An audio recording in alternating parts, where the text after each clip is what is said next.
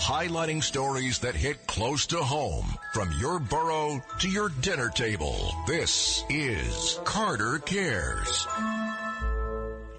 Mayor Eric Adams also accused Wednesday Colorado officials of sending migrants to New York City without giving his administration a heads up. But Colorado is fighting back the Democratic governor there.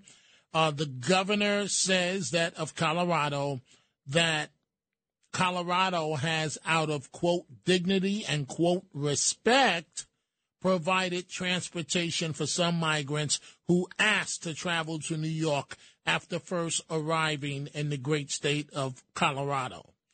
And uh, a spokesman for the governor there says if the mayor is insinuating that people are being sent like Republican governors have been doing, he is simply incorrect.